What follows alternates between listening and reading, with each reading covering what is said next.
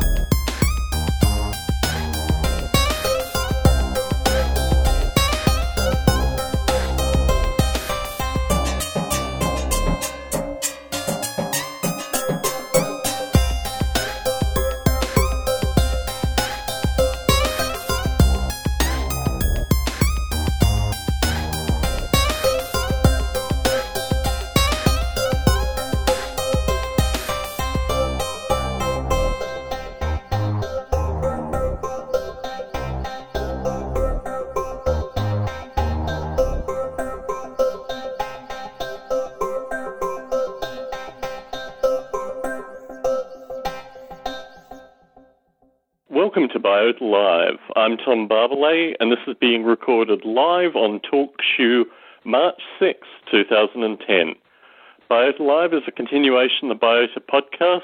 For more information on the Biota podcasts, please go to biota.org slash podcast. Well, we received a lot of feedback following my uh, conversation a couple of weeks ago with Gerald de Jong uh, the progress associated with the new site is a little bit slower than expected, but uh, that tends to be the way these things are. So the plan is to get a beta version of the site uh, up and running within the next couple of weeks, uh, all listing, DNS hosting, etc. problems aside, and uh, probably release it uh, to a, a, small group of beta testers, very similar actually to what Gerald's doing with Darwin at Home currently. And then once the site is gotten some beta test feedback, some user base created uh, feedback, then uh, the site will go live.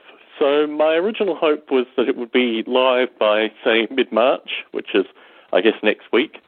However, I think it'll probably be more likely that the site will go live in an early April kind of time frame. But what I will hope to do is use the Biota Conversations mailing list and this very podcast as a means of getting information out to the broader community about how the progress of the site is going and when it's uh, ready to go live. So if folks are interested in beta testing it, if they are either artificial life developers or expert artificial life users that want to give feedback with regards to the interface, these kind of things, please get in contact with me directly, tom at nobleape.com, and I will, uh, I will endeavour to get you a, an early login to the site with the view that we may actually change things quite, uh, quite dramatically through the early part of the process. We may change up the packages, we may change up the interface. A lot of things could possibly change, but uh, with the view that the last discussion with uh, the last discussion with Gerald is uh, probably the direction that the site is going to go in terms of it being a, a kind of entry point, a gateway, or as they used to say in the late 90s, a portal to the artificial life community. Well, before I get into um, today's Bio Live, I'd like to talk a little bit more about some of the uh, themes and topics that have been going through recent Biota Lives. And one that has been coming up kind of perennially is with regards to publication. Certainly, Gerald and I talked about the uh, many Dick Gordon book projects associated with the origins of things, that is, getting artificial life participation. But I would encourage folks in the community to start uh, thinking about and potentially getting chapters together for these kind of publications. The Artificial Life Announce mailing list is a good place to see when these uh, publications are uh, available to uh, to take folks writing, and I'd encourage folk to uh, to participate. In some personal news, I was contacted by a high school student in Australia uh, saying that the high school class was using Noble Ape. And uh, Gerald and I and uh, a few other folks in the artificial life community have had periodic discussions associated with getting artificial life software uh, to be used in high schools. And I'm still to trying to work out what the, the details are of how the uh, high school teacher, Mr. Roswell, actually stumbled across Noble Ape. But uh, I sent out a package to him and his students this morning of biota CDs. Yes, the the biota CDs of I guess probably about 18 months ago. I still have a few of them left over. Put together a parcel of 40 and sent them off to Australia for Mr. Roswell's science class. So, as an artificial life developer, when you see these things occur, consider sending out uh, thank you packages uh, and getting a, another generation involved with the artificial life community. So, we have our guest on the line. We were having some audio difficulties, but I'll uh, bring him in and see how it's going. Hello. Hello? Hello? Hi, how's it? No. Uh, I'm still getting an echo on my end. Okay. Um, ir- irrespective of the echo, we can wait till the echo persists. But would you like to introduce yourself to the biota community? Um, I go by the handle SEH, um, and uh, a number of websites. Um, and uh, I came to talk about a software project that me and other people are developing. Um, first, I'd like to talk about um, the, the history of it because it's based on some other projects. Um, Certainly. Um, that project is Critterding, which is created by a person, um, Bob Winkelmans, goes by the um, name Bob K. Bob Key, and uh, I started um, being interested in the program a few months ago and following the development. That's really like the main project. Family of programs, and it's uh, been forked into a variation called Critter Drug, and then uh, I created um, from scratch implementation called Critter God, which is um, based on the ideas in Critterding, so it's inspired by it. There's a family of these programs, all started by Critterding, which um, are 3D physics-based artificial life simulations. Critterding has a focus on evolution and evolving, um, but also has a focus on spiking neural networks, which um, they're, they're recurrent um, neural networks that map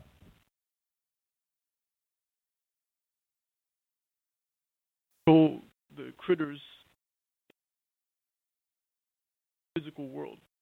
They're the physics engine model the critter bodies in relation to the world so that when they motorize certain um, body parts, then be able to mobile and to manipulate objects in the world. Critterding also has um, retinas, which give the creature's sensory input through a grid of pixels that um, basically attach directly to the nervous system. The critters um, are evolved to eat food in the world because when a critter runs out of energy, it dies. So the hope is that after enough generations of evolution, the critters that are evolved are going to be the ones that are mobile, that can seek out food, eat it, and reproduce. Mutations are introduced between generations. So I hope um, that's a complete enough description. Um, I encouraged um, Bob to join the call. Um, I don't know if he's going to be able to, but he is certainly the um, person who would best um, talking about Critterding. Encouraged uh, Eric to forked Critter drug, which introduces um, food that contains neurotransmitters that affect the critter's ner- nervous systems, synapse and neuron level. So um, there's different kinds of neurotransmitters in the food. Hope is that the creatures would learn what the different food colors do to their modulate it whatever way they choose. I was really fascinated by um, the physics engine, the optics, nervous systems. I wanted to take it in some new directions, so I created Critter God.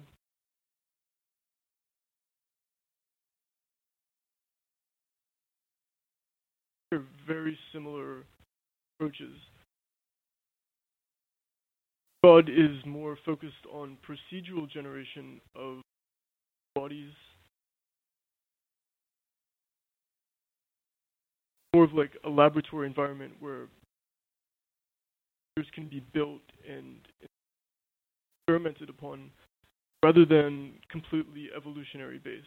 This is something that um, any of these programs uh, could possibly sharing ideas back and forth. So, have you had a chance to see any of the source code for code videos, website material for uh, these programs? Certainly, certainly. And um, in terms of the three programs, how do you anticipate that the code will be remerged back together? Do you anticipate that Critterding will inherit aspects of Critter God and Critter Drug? Or do you think that they're going to be three diverging projects from now on? Um, I really have no idea. Um, but what I can say is that Critter, Critter Ding is now um, an authentic Debian package that you can install. That's a definite plus in terms of getting these uh, non-developers and also to developers. But um, thing is very new. Uh, Critter, Critter God, the complete rewrite is very new and has development yet. New directions that uh, we think these programs, well, that I I think I, I can't speak for, um, I think may affect the computing landscape, the software available um, at the operating system level in the future. What I mean is that um, I see an opportunity for artificial life to operating system level, uh, the graphical user interface level of general computing on desktop and on the web, environment that transcends all of the application boundaries that conventional operating systems. That's where I think it's ultimately headed is that um, these critters will just live as part of ordinary computer experience and be the embodiment of software processes and agents that do useful. Yeah. An ecosystem of uh, software functioning. And um, the, the, physics environment provides a common uh, substrate or language that uh, modality of communication between all these software processes doesn't currently exist in um, APIs that connection points between software space environment, um, room to move around, and uh, I mean, at this point, it's still all research, and we're just opening up the possibilities as much as. My understanding is that Critterding comes from the legacy of programs like Polyworld, so it has some um, kind of, I don't know, legacy associated with the artificial life community. Uh, and certainly the creator of Critterding was in, I think, a recent discussion with Larry Yeager or potentially someone else, but I remember he was in the chat and participated quite heavily through that. In terms of the kind of connection with previous artificial life development. Obviously, um, the neural network, um, the artificial intelligence in a simulated environment aspect is very much part of Polyworld. I have talked to Eric Burton previously about the legacy of why not just start with Polyworld? What does Critterding give you? And he talked a lot about the stability, which has also been my experience with Polyworld. Uh, but in terms of the ability to kind of fork out, develop a lot of code, and then fork back, is there any thought of giving contribution back to Larry Yeager or these kind of things in terms of kind of feedback loop into the artificial life community? Um, I'm sure it would be possible. Um, I'm not familiar with Polyworld's um, software source code, so I don't know um, what could be transplanted back and forth. Uh, the models seem to be significantly different, um, but as far as I know, Critterding is the only artificial life um, environment that uses a complete 3D um, rigid body kinematics physics engine called the Bullet Physics Engine. Uh, it's used in a number of um, commercial games and even in movie production. Certainly, certainly. Uh, are you familiar, however, with programs like Breve or Framsticks that also use? Yes, yes. Actually, that's um, Framsticks is uh, very similar. I'm not sure what engine it uses. It may, in fact, use um, an equivalent kind of engine as Bullet. So if you can list uh, any others, that Breve would be the other one that I would think of. Which is at spiderland.org, S-P-I-D-E-R-L-A-N-D dot org. Mm-hmm. Oh, there's also one called AI Planet. Certainly. Um, which um, uh, is um, a three-dimensional um, world uh, with um, I'm not sure of its physics capabilities either. Um, another, um, it's it's the actual uh, critter bodies are modeled physically. So there's um, also their um, their body uh, positions are feedback into their nervous systems and I believe that uh, they're when they contact materials, that's also like a touch feedback into the nervous system. They could potentially um, feel when they're walking and uh, what they need to do in order to um, move But that isn't unique in, in artificial life simulations. I mean, you've mentioned Framsticks. There are elements like that, although there isn't the description of physical embodiment in Noble Ape, for example. Um, similarly, stuff that Gerald de Jong has done. Uh, my interest is that um, the artificial life community, as we've approached it so far, has an element of the uh, kind of uh, futurist, uh, psychedelic community, these kind of communities as part of that. And certainly with your own work, particularly your stuff on YouTube, a lot of it moves into that kind of cyberpunk, Terence McKenna kind of area. In terms of the movement of Critterding into that, was Critterding part of that? I understand the kind of IRC chat background but what what drew you to Critterding particularly uh, versus one of these other packages? Oh, um, uh, good question. I'm still not sure why. Uh, all, all the features, the Retina, the Bullet Physics Engine, which I had um, previous experience working with, um, it being open source, uh, in relatively um, straightforward source code. Um, it was unencumbered by um, accumulated development, and uh, it seemed like a fresh project. And uh, yeah, um, another point I'd like to make is that um, there really is no difference between these artificial life simulations and the field of uh, robotics simulations. So anytime that um, a robotics simulator product um, could be retrofitted to do this evolutionary or um, to put neural networks into them. So, uh, it, the field of physics, um, uh, life simulations is a lot broader than the names applied to these categories. In terms of the kind of cultural aspect, though, I mean, we've we've had a variety of folk, including Eric, participate in Biota Live to date. I think you're the first anonymous person that we've had on Biota Live. What what is the need for anonymity as you develop these kind of programs? Um, there isn't a need that I'm aware of. Um, it's just the uh, particular technology I'm using to make this call. Okay. Okay.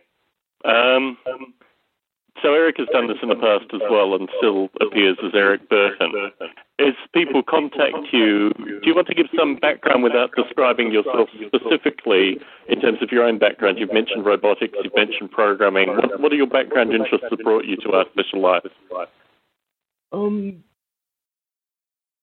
uh, I'm not exactly sure, um, but um, I can offer this. When I look at a computer desktop, and I see the icons and the applications and everything, it um, to me resembles a living system. The evolution of software through versions, iterations of development resembles um, biological evolution, and um, uh, it, it's just fascinating to me the, um, the possibility of complex virtual worlds that can behave in surprising ways and that might also someday do something useful. To um, to also um, I'm interested in artificial intelligence and uh, I'm trying to explore um, what's the difference between the fields of artificial intelligence and artificial life, and it just seems like they they're approaching the same uh, goal. So any any um, achievement in artificial life research is going to benefit AI and vice versa. I don't think that's a, a, controversial statement on something like biota, but maybe with, with um, academic groups that might be slightly controversial. Certainly, if we had Steve Grand on, he may have something to say to that specifically. The uh, the stuff that interested me with your work on YouTube was, as you have discussed, the whole linking of artificial life to the idea of an operating system. Can you expand more about how you see an artificial life operating system, and obviously I mean, if folks go to your YouTube channel, they'll get the visuals associated with this. But can you project 10 years in the future in, in you know, an ideal world for you? What would an operating system look like and what would its artificial life core be? Oh, sure. That's a great question. Um, um, well, generally, I think the um, the, the paradigm of applications is going to dissolve as applications become more diverse. We're going to start um, the namespace of uh, products and applications and everything is going to become so blurry and interchangeable that um, it's just going to. I can see it dissolving, and all of the um, the the names attached to them becoming irrelevant. So what this ultimately means, my uh, vision of future um, computer interfaces, is that any um, thought that arises in your mind, you will be able to externalize into a virtual world directly, and then uh, the computer will become a tool for rearranging, um, remembering, and communicating these um, digitized thoughts. Well, uh, an artificial life uh, creature is some kind of um, system that is autonomous and uh, reactive to its environment. Uh, so thoughts will have the potential to become autonomous agencies in um, your computer systems. And uh, so what this would ultimately look like is um, uh, empty worlds that become populated with thought that affects them. The web pages might become like web cells, cells in the biological sense of being um, beyond two dimensions, um, beyond any dimensions really, when you get into semantic um, graph-based representations of, of data, uh, and then varying layers which these raw data are projected into uh, virtual embodiment of them. Uh, so this is my best guess if um, computers can evolve in that direction. And in terms of the core, I mean, is this an evolution from Linux fundamentally? Is there a new operating system core that has to be solely artificial life based? How do you see that? Oh, um, well, let's take for example, um. Um, it's a C++ um, program. It's been ported to Linux, Windows, Macintosh. Um, all that one would need to do is um, replace the existing window manager layer of an operating system like Linux and put CritterDing as the full screen startup program. And then um, hopefully a system like CritterDing or CritterGod could become complex enough to serve any need that a computer user would have inside of itself. Um, but the advantage of um, leveraging an existing operating system like Linux is the vast array of existing libraries that can use to connect to older computer systems that are um, during a transition. But ultimately, I think um, it, computing will become a, a peer-to-peer, boundaryless uh, space that um, autonomous software runs. And Larry Yeager and Eric Burton had a long conversation on a previous live that netted quite a bit of cross development. I think Larry helped out a little bit with the Mac version of CritterDing, and certainly Eric helped out with uh, various Linux aspects of Polyworld. Has the CritterDing community reached out to Larry in particular in terms of his ability as an academic and also a long-standing kind of intellectual in the, the field to champion these kind of ideas? Um, I'm not sure, but I do recall Eric mentioning um, Larry Yeager uh, several times. But I would hope he has done that. My understanding from correspondence is that he did reach out to Larry, and I think a lot of what you're talking about, Larry worked at Apple for 16 years in a kind of abstract um, aspects of Apple that never actually make it to the operating system, but was very much part of the research and development of, of Apple. I mean, what interests me with what you're describing is that there is kind of an existing movement within the artificial life community around these kind of ideas, but as the CritterDing community moves in its own particular direction, the, the reaching back to this um, seems to be, I don't know whether it's important or communicated within the community. I think Eric certainly uh, can see the benefit of folks like Larry Yeager getting involved. In terms of your own interest, I mean, intellectually, where do you see this movement coming from? Is this William Gibson? Is this Terence McKenna? Do you, have you gone back and read other artificial life practitioners? Where, where are the kind of founding fathers as you see them within this movement? Oh, definitely science fiction. Definitely um, um, thinkers in in science, um, virtual reality. Uh, William Gibson definitely, uh, and um, Another another one that this uh, reminds me of is um, Bruce Sterling's concept of a blob blobject or a um, spime, where um, objects in the real world will have um, virtual uh, shadows. So that every object that we encounter in the physical world will have its representation in a, a virtual world internet where things are linked. Yeah, again, your audio is, is dropping off.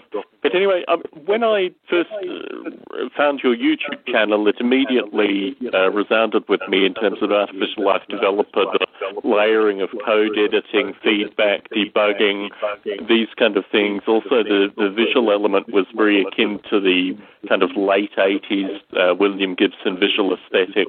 Um, a number of folks that Bruce Damer has worked with in the past. You mentioned Bruce Sterling, who obviously has been a previous participant in the biota community. When you created the YouTube channel, did you intend it to be a, a beacon to like-minded folk, or really was it a means of you just kind of self-reflectively documenting what you were doing? Oh, um, uh, it's um, it serves several functions. One of them is to provide a development log. Um, it's also to advertise different open source projects for potential commercial applications. Um, on that channel, there is also um, some Java-based software, and um, I uh, should be um, it should eventually be separated into several playlists that um, organize it because right now it's all mixed up. So, um, and then uh, uh, there's several people working in this channel producing these videos, and we received um, early suggestions um, to always uh, use background music so that these videos were at the very least entertaining. But um, recently uh, we found out that uh, YouTube is going to be um, text or uh, speech recognizing all the videos, so it might be um, better to give proper voiceovers in the videos explaining what's going on so that they're more searchable. I'm not sure if you've seen that technology yet. I tried it with a couple of videos yesterday, and the text to uh, well, sorry, the speech to text technology is still particularly poor. I think they're offering closed captioning, so if you were intending on doing that, it may be worth getting a, a transcription of it and actually creating the hard coded um, transcription rather than using the text, sorry, the speech to text uh, that YouTube is offering. So you have a number of people that are participating in the YouTube channel currently. Is there any way to distinguish you all from the videos? Um, no, um, it's all mixed together. Can you anticipate things like, as I've been doing with Biota Live, perhaps an interview series or something like that, so the various participants can kind of announce themselves and we can at least get familiar with your voices? Oh, sure. Um, let's definitely investigate that. But for now, um, uh, uh, we haven't set that up. So, in terms of numbers, uh, how many how many of you are there, and would Eric Burton be one of them? Because when I mentioned your YouTube channel a couple of weeks ago, he hadn't heard of it. Oh, um, no, I've never I've never met Eric or um, Bob in real life. I've only spoken to Eric by um, Skype several times, um, and then there's a number of people um, were uh, present um, there's somebody else that wants to say hi. How are we doing? Um, my name is Sean Cootie. Uh, I am. I would consider myself a content contributor to the Automenta channel to a certain degree, not with the Critter God project so much, but the uh, SpaceNet projects of uh, the videos that were posted about last year, maybe just summertime, springtime. Um, personally produced those videos and my involvement in the code production with the, the that SpaceNet environment wasn't so much as a code contributor, but more of a content advisor, given my studies in industrial design. Um, I'm just saying hello. Uh, my particular uh, website is thelethaldose.com. Uh, other than that, I'm just uh, glad to be here. I think you've participated either. Your, your, website sounds very familiar. Um, have you participated with KMO or any of those folk? I honestly can't say that I have. Right. I'm a fan of the C-Realm podcast. Yes. Yeah, this is. Anyway, anyway, your website sounds familiar to me. I'm sure uh, Lorenzo Hagerty, the Psychedelic Salon, perhaps? Yes, I'm a fan of that one too. Right. So this is part of the broader community of which Bruce is, Bruce Damer has been a, a, part of, and I'm kind of tag along because they make references to me, and I've appeared on the C-Realm as well. In terms of moving this movement, which is currently a kind of combination of anonymous folk and non-anonymous folk, into something that could be a business, I mean, is this the ultimate aim associated with all of this in terms of creating a real operating system, or what do you see with this? Um, yes, um, commercial opportunities um, are part of the aim. Uh, being uh, pure research is also part of it. Just fun and experimentation. Uh, so it's quite open ended. Um, CritterGod is is one of several different projects, not all of them um, A-Life oriented. Uh, in the business aspect, uh, my vision uh, particularly would be uh, massive systems visualization with live interactive agents controlling such things as even an oil refinery. Simply have a screen, you have um, a 3D world simulating all the pipelines, junctions, you know, retorts, um, fractional distilleries. And with these um, agents, they would simply control and monitor and uh, basically replace humans um, as we are seeing every day pervasively, even in the grocery store. Just uh, last month, they removed uh, six checkout lines and replaced them with computers. So it's a natural evolution, in my opinion. Certainly. But in terms of moving it from this kind of William Gibson-esque, anonymous, you know, various call-in methods, these kind of things, moving into an actual business, what do you see is that occurring? How does that come together? Well, um, the specific technologies we're using are 3D engines, physics engines, and um, 3D graphics, particularly OpenGL accelerated graphics, um, can be used to make um, a new kind of uh, user interface, um, zooming user interfaces, which can embed content, content fractally inside and outside to any uh, scale. Back to the um, simulation, like the 3D oil, oil refinery, or to to CritterGod or CritterDing, what is uh, possible is to have the user interface grow out of the world that it controls, to, uh, to grow or emerge in um, fractally embedded planes or spaces attached to virtual objects that they manipulate. This would mean something like uh, zooming into a critter and seeing its neural network inside of it when you make it translucent, or it could mean that. Um, yeah, what do you what do you think um, about making uh, a fractal interface? So my experience of these kind of interfaces, and it's interesting that you mentioned the oil industry. In 1999, I left Australia and I started traveling the world going to virtual reality centers. And one of the virtual reality centers I saw early on was, I think, in Dallas, Texas. And it was, um, I want to get the name right, I think it was Alco, was the oil um, uh, company that was doing the VR environments. These are 3D caves where you put on shutter glasses and you are literally, well, you're surrounded in a kind of 15 foot by 15 foot by 15 foot visualization cave where you have haptic sensors on your hands and you can kind of move data around, you can cut through landforms, and as you say, you can fractally zoom. This is 1999 technology, uh, so I guess it's OpenGL through um, Silicon Graphics Machine. So I've seen this technology in the wild more than 10 years ago. The thing that struck me, which I've also talked to Bruce Damer about with regards to NASA, is that none of this technology was open source, so it very quickly went through obsolescence cycles. I can only imagine now, well, the, the technology that I've continued to follow is with NASA.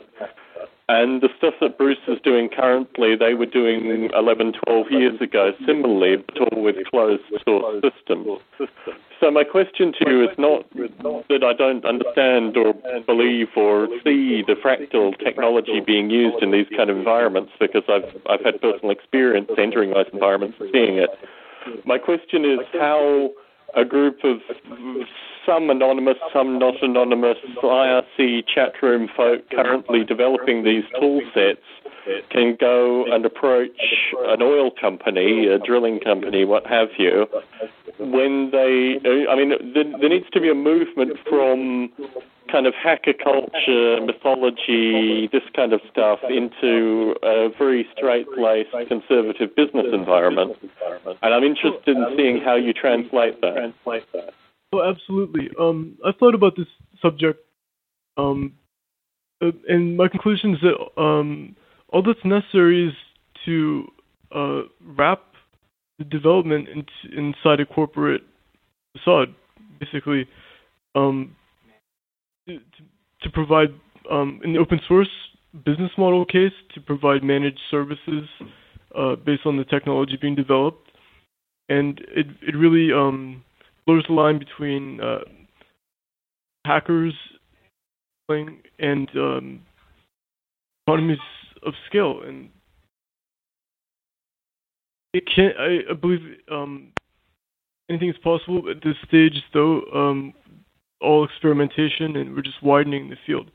Recently, um, I received a comment on one of my videos uh, thanking me for um, triggering something in the, in their mind, solving like a user interface problem that they'd been dealing with.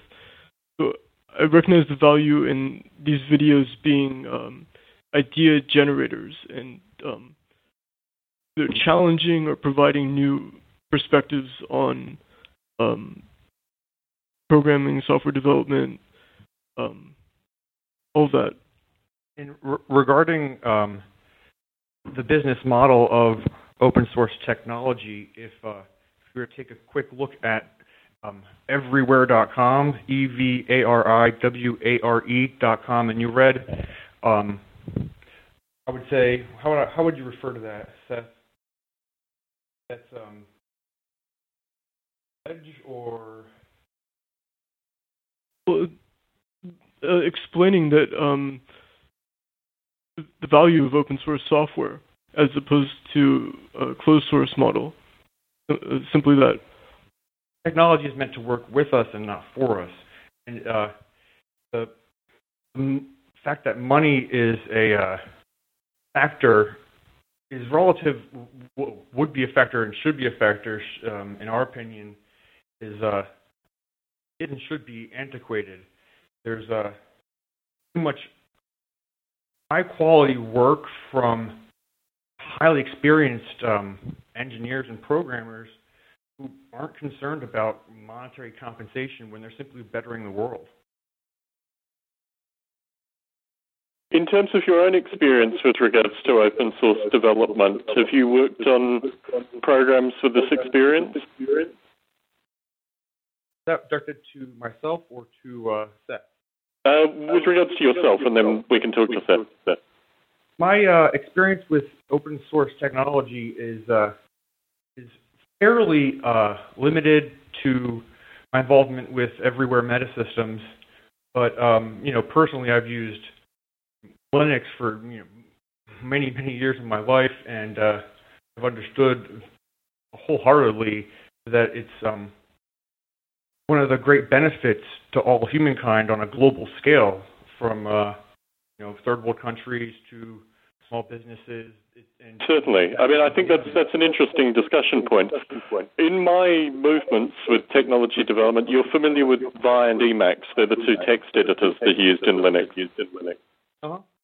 So I've met primary developers of both those text editors, and there's a big narrative associated with people who, you know, floated OSI and all these kind of things, the, the commercial Linux folk, that when Linux uh, became a commercial entity and was listed on, you know, with various companies on the Nasdaq and what have you, that they made sure that they sent remuneration shares, these kind of things, to people that had been primary developers associated with Linux.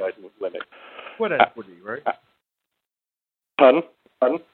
Would you say sweat equity? Well, that's the theory, but here's the point. Having met these people, these people have developed two of the fundamental text editors associated with Linux, they never saw anything. So the problem with regards to the visionary um, discussion narrative associated with how these methods for remunerating these amazing intellectuals actually occurs, it never seems to occur in reality.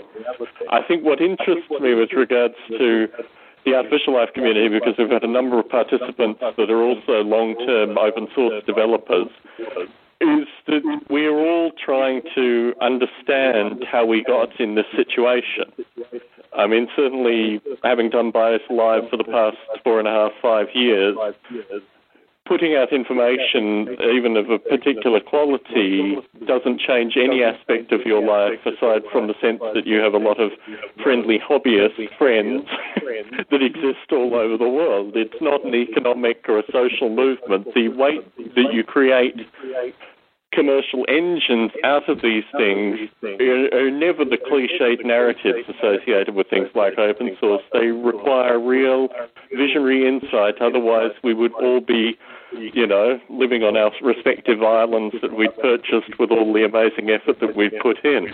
So, my feedback to you would be create a new vision which will be commercializable associated with this technology. And you cannot use previous, uh, well, what's certainly said in public associated with how to monetize open source because it has dismally failed with regards to a vast majority of the intellectual capacity that has been put into open source development. Well, that's a very uh, appreciable point. I think uh, it all comes down to turning your avocation into your vocation and vice versa. Um, the or not, how do I put it? The um, the reward associated with giving a gift isn't the recognition or the compensation for giving a gift. It's the uh, personal enrichment and you know downright emotional um, feeling of contribution that is you know the remuneration in and of itself. I guess. Do you agree, Seth? Yeah. So, so in terms of your background, whilst you want to remain anonymous, what kind of open source projects have you worked with previously? Well, there, um. Oh, um, well, okay. CritterDing, uh, recently, um, before even starting CritterGod, um, I had been developing uh, Java software um, under the name SpaceNet. Some of the videos are on the Automenta YouTube channel.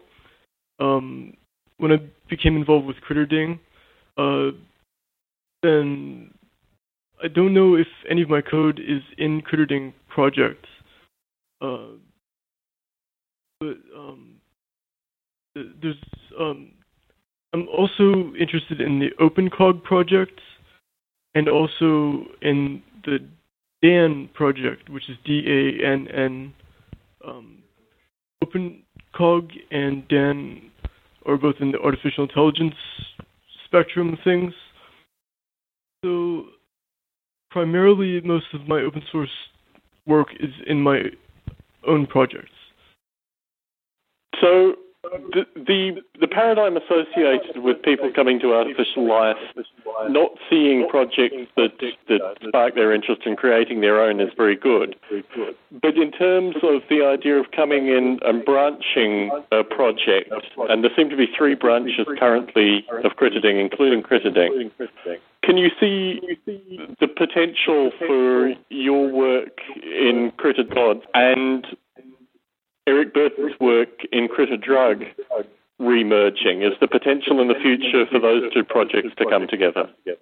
Yeah, I um I think it's sometimes dangerous for a project to be forked like um like these projects, but since um I, but I do still still see potential for for them to, or at least the the next major revision of CritterDing to reincorporate all of the new ideas from Critter Drug and Critter God into that. And if um, I mean, we could start on that today, uh, but maybe the best opportunity for that is when the developers of CritterDing are um, considering complete architectural overhaul of the source code. So I'm looking forward to having all of these features in the same piece of software. It's not very helpful to have it distributed this way. And in terms of additional feedback, I mean, as I've noted, a majority of the folks that have appeared on Biota Live including myself, Larry Yaeger, Gerald de Jong, not so much Jeffrey Ventrella, I'm moving his stuff in. A lot of Bruce Damer's work. All these existing projects are already open source. What interests me with regards to Critterding specifically and the description that you gave associated with why branching it currently was advantageous for you related to the newness of the project, but also through the feedback that Eric Burton has given and you've sort of talked to also a currency with regards to uh, an internet community. Uh, I'm not sure whether it's IRC chat, what aspects associated with that. Can you talk a little bit about that part of the Critterding community that you found appealing? Sure. Um, IRC is a very um, useful tool for communicating. Um, it's um, very uh, high frequency relative to like an email list or an, a web forum. Um, the, the people participating in a channel have a sort of presence and um, patterns of when they're online, and uh, it it certainly affects the course of development to have this um, open channel between developers of a project it's basically equivalent to instant messaging, um, but uh, IRC um, can support many users in a channel, and also bots and um, channel topics, operators, and all of that. Seem, they seem necessary to, to the um, functioning of a channel. Certainly, but they haven't been the kind of collective legacy of artificial life development up until this point, although open source has been part of that. So, in terms of existing open source projects, I mean, things like Polyworld, these kind of projects, is it just a matter of creating IRC channels, or was it the um, present connection that you had with the creator of Critterding that also added to this kind of lazing effect? Yeah, um, it, it, certainly started through the IRC channel. Um, numerous discussions about um, the future directions that Critterding might evolve into, the um, uh, questions about how it works um, for understanding, like for example, the neural network code called Brainz. Um, fascinating neural network model that Bob developed, um, and the physics engine, and just um, after learning about how all these pieces worked, uh, it just became even more interesting. So that's the idea of the IRC channel, almost like a lecture tutorial series. Oh, it can definitely be used that way. So, do you feel, for example, what we're doing with podcasts currently is a little bit naive and behind versus, say, IRC? Um, yes and no. Um, there are different modalities. Um, ideally, in I would like to be utilizing all of these sensory modalities simultaneously to communicate with other developers. I'd like to be typing, talking, maybe even camera, drawing, and everything. I would like this all to be part of an integrated development environment. I think they're moving towards that direction. Um, and the, next step beyond that is to actually have discussions around a certain piece of code. So that the topic of a discussion and the, the development of the code are one and the same. I think that there's going to be, I think it's called homoiconicity, where the actual components of a program are reified as um, objects in a programming space. Um, that's that's a pretty far vision. Um, I hope development um, development uh, techniques like that will be available. And if they are, somebody please let me know. But it, it is important for um, concretized um, conversations to be recorded like this, um, especially if they can be filtered to um, minimize the amount of time wasted by the audience. So, for example, in this conversation, uh, all of the pauses and everything um, would save listeners time. Certainly, certainly. I mean, my audio quality has been greatly degraded in order to have this conversation, so I will have to yeah, apologize for that as well. But um, so uh, so I, I see a blending of all these um, communication modalities being available instantaneously on demand without any difficulty, like um, not having to go into a web browser, which is separate from my uh, NetBeans development environment in order to make this call. But I mean, um, can we talk a little bit more about this idea of immediate presence? Because, I mean, that seems to be a recurring theme in what you're saying, particularly with regards to the IRC discussion.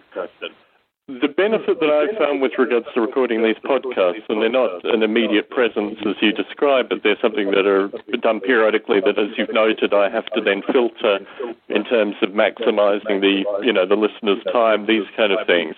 This is time consuming for me, but in addition to this, both I and the other participants that come to these calls can't be uh, universally present at all times.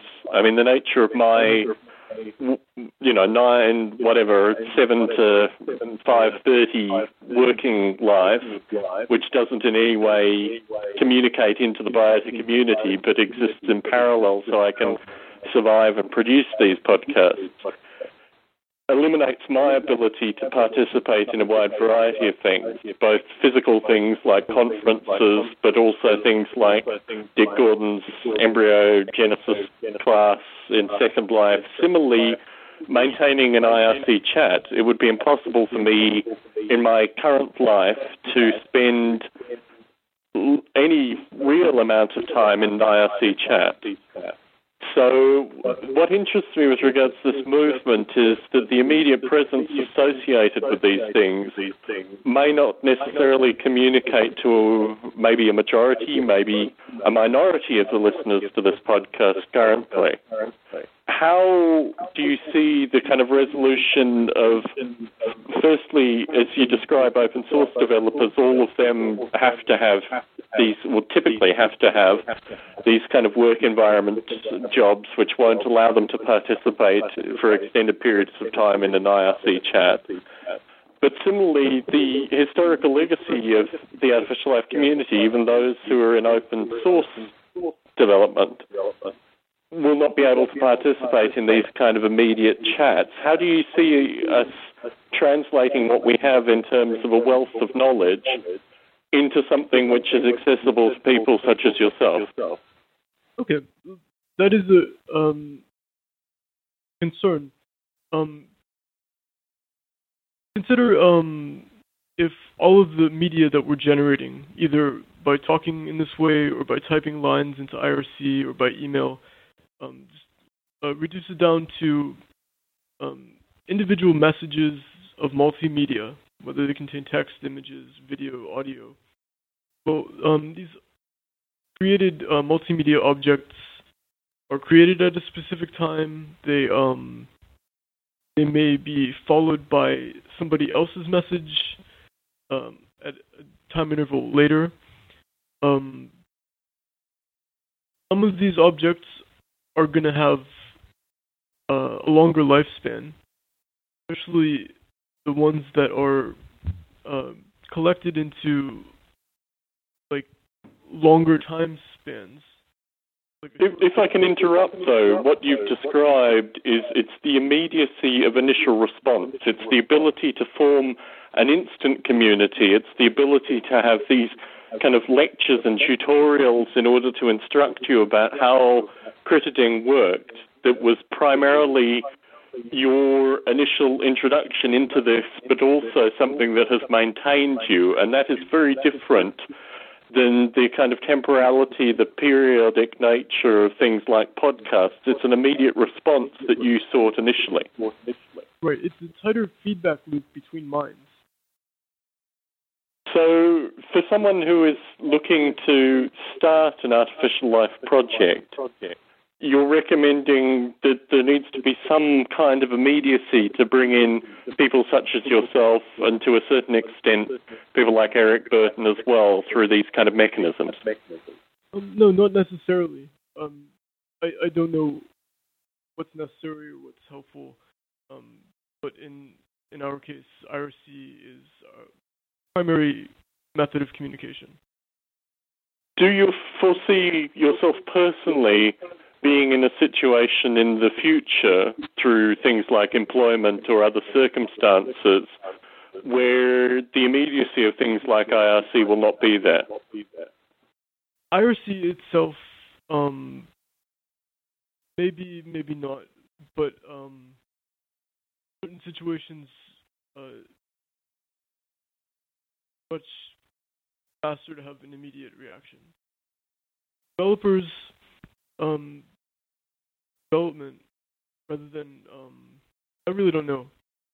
If you're trying to uh, bring into the conversation the differences between a professional development environment and I guess you could say an open source development environment where you have people sharing office spaces face to face and uh, as opposed to you know developers distributed around the world using the most arcane form of internet communication, I would say well, I can't speak for Seth, you know, in particularly, but I I'm trying to get a grasp on exactly how you're trying to, you know, guide the next point. Is that what you're trying to get at? So my interest here is that there exists an intellectual community that I think people such as Seth could really learn from. And in the in the method that I have done this, I have tried to kind of prize these people out from their own particular um, uh, I don't know what, what one would call it, psychological persuasions, let's just say, and bring them into an environment where at least their voice can be heard and they can talk about their specific projects. Through this period, which has been four and a half, five years of my life, I've discovered a lot of really amazing stuff that I never would have found out just through reading academic papers or uh, you know, even listening to recorded conversations of these people previously. I think we have a, a, a, community which is extremely intellectually powerful, and my interest is how do we get all these participants lazing with people like Seth? And uh, lazing is a physical metaphor. It's the idea that when in a laser, the uh, photons become super excited and kind of send energy backwards and forwards. So that's the term lazing as I'm using it here. But this idea that rather than interface with one specific project, although I think there have been amazing successes that Seth has noted in this conversation with that specific project, that reaching out to other people in the community and optimizing the mode of communication uh, in a particular fashion to get these people participating. What concerns me, and I'll, I'll use the term concern here, with regards to IRC specifically is that it is a technology which is applicable to a group of university students and uh, another group of people which isn't applicable to a majority of the uh, employment type, let's just say, that this community, as I interact with people, has. Uh, I don't exist in a work environment through my, you know, through my 7.30 to 5.30 five day a week job where I can participate in IRC. I can, you know, get a, a, thread through of email which I can interact with. But what I try to do, because I can't do that, is maximize the communication through things like these podcasts. So what I'd like to see is some way that this community, which seems to be evolving and moving in a variety of different directions, can also reach back to folks such as Larry Yaeger, Jeffrey Ventrella, people that are sympathetic, firstly, to this group, but also just as a means of maybe having maybe having tutorials or discussions that are, are um, inclusive of a variety of these participants. What has happened with these podcasts? Let me give a, a, a clear example. Is that uh, various universities have used these podcasts as means of tutorial discussion. So they will play a particular podcast um, a discussion on anything that we've had in, in the BioLive series, for example. and then they'll have a discussion on that, and then it will filter either into the Biota Conversations mailing list or it will become part of a broader group discussion. And I think what's interesting through these kind of interactions is that you get a wide variety of new ideas, but also clarification and feedback. And particularly as Critterding comes from a legacy of these polyworld ideas, and fundamentally my own development as well. Noble Ape is part of artificial intelligence in a simulated environment, and I have taken some polyworld code and ported a sea monkey into my Noble Ape environment. So I have played with um, polyworld code specifically. Is that it, it requires a kind of expanded sense of the world um, in terms of just the his kind of intellectual legacy that has gone on here. And my interest really is taking this this what I think is a historical paradigm, but is being used in a new way with regards to Critterding, and also allowing a wide variety of the other ideas through the artificial life community into this medium. All of these uh, communication methods are going to be important.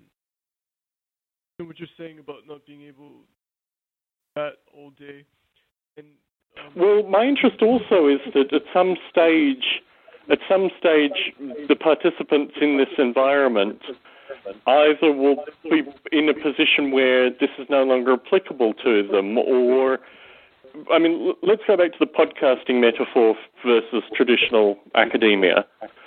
Uh, Tom Ray, for example, who appeared four months ago, I guess, in Biota Live. Very much a traditional academic. It took me a couple of years to get him in the podcast, similarly Steve Grand. But the insight that Tom Ray gave, and also the ability to see that he's doing things very similar now to actually what Larry Yaeger did and what Critterding is doing as well, required a movement, a kind of two-way movement, basically. My concern with regards to Critterding, the, the, the children of Critterding, is that there is existing open source stuff out there that could be part of this as well. And there are also a series of uh, developers and thinkers who would like to, you know, participate in this too. But the main, the way in which the participation occurs needs to kind of reach both ways. Communication can become distracting or um, violent and so it's that's when it's useless. But I think um, all of these modes can be transformed into each other, so that um, of IRC, Skype, or instant message um, chat messages can be bundled together, kind of um, clustering or bundling of messages, putting into different. This podcast be was text transcript from IRC, specific short time done based on um, democratic peer review, including segments of if I can, if I can give you both a final question uh, for, for, this for this podcast, what more would you like to see from the artificial life community to assist with your development with CritterGod. Aside from active participation um, with the with like-minded developers such as Seth, I really couldn't speak too much about that. What do you think, Seth? Well, um, we need help with uh, basically all aspects of software development. Anybody that uh, is interested, um, I'm more than glad to help them get started with the code, get it running. Because right now it's not in a very um, packageable state. Although um, Critterding is uh, much more evolved in that regard. Um, so, uh, anybody interested, start with Critterding.